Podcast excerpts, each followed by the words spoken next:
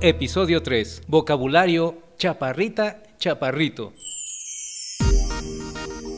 Hola, ¿qué estás haciendo? Nada, tomando una chaparrita. ¿Una qué?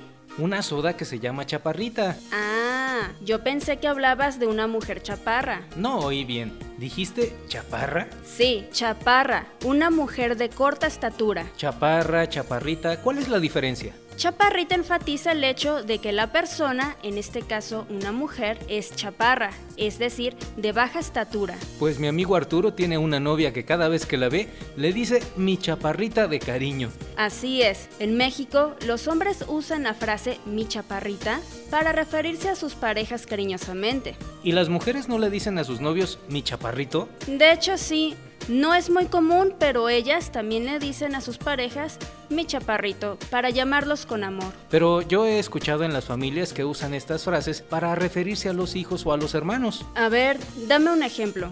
Una mamá puede platicarle a su amiga de su chaparro, o sea, de su hijo, y una hermana puede decirle a su hermano de 5 años el chaparro o chaparrito. Claro, esas son otras formas para usar la palabra chaparro o su femenino chaparra y se usan para hablar del miembro familiar con cariño. Y si te quieres escuchar más cariñoso o cariñosa, entonces di chaparrito o chaparrita usando las terminaciones del diminutivo ito e ita. Sabemos que las terminaciones del diminutivo denotan tamaño chico en sustantivos, o sea, en cosas y animales principalmente, en adjetivos o cualidades también como pequeño o gordo, y en adverbios como por ejemplo cerca, nosotros diríamos cerquita. Pero la gente también los usa para referirse a las personas con cariño o que estiman. Entonces, a ver si entendí bien. Chaparrita es una persona del sexo femenino de baja estatura. Así es, sin olvidar chaparro para describir a los hombres que no son altos. Y las frases mi chaparrita y mi chaparrito las usan las parejas para hablarse con cariño. O dentro de una familia, los papás o hermanos dicen el chaparro o la chaparra para referirse a otros miembros de la familia también con cariño. ¿Y tú te consideras chaparra? Un poco. ¿Eres o no eres chaparrita?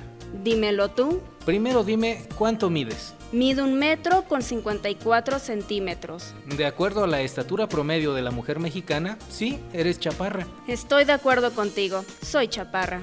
¿Y tú me ves chaparro? Según tus amigas, las modelos que miden 1,75, sí. Ellas te consideran chaparro, aunque tengas la estatura promedio del mexicano.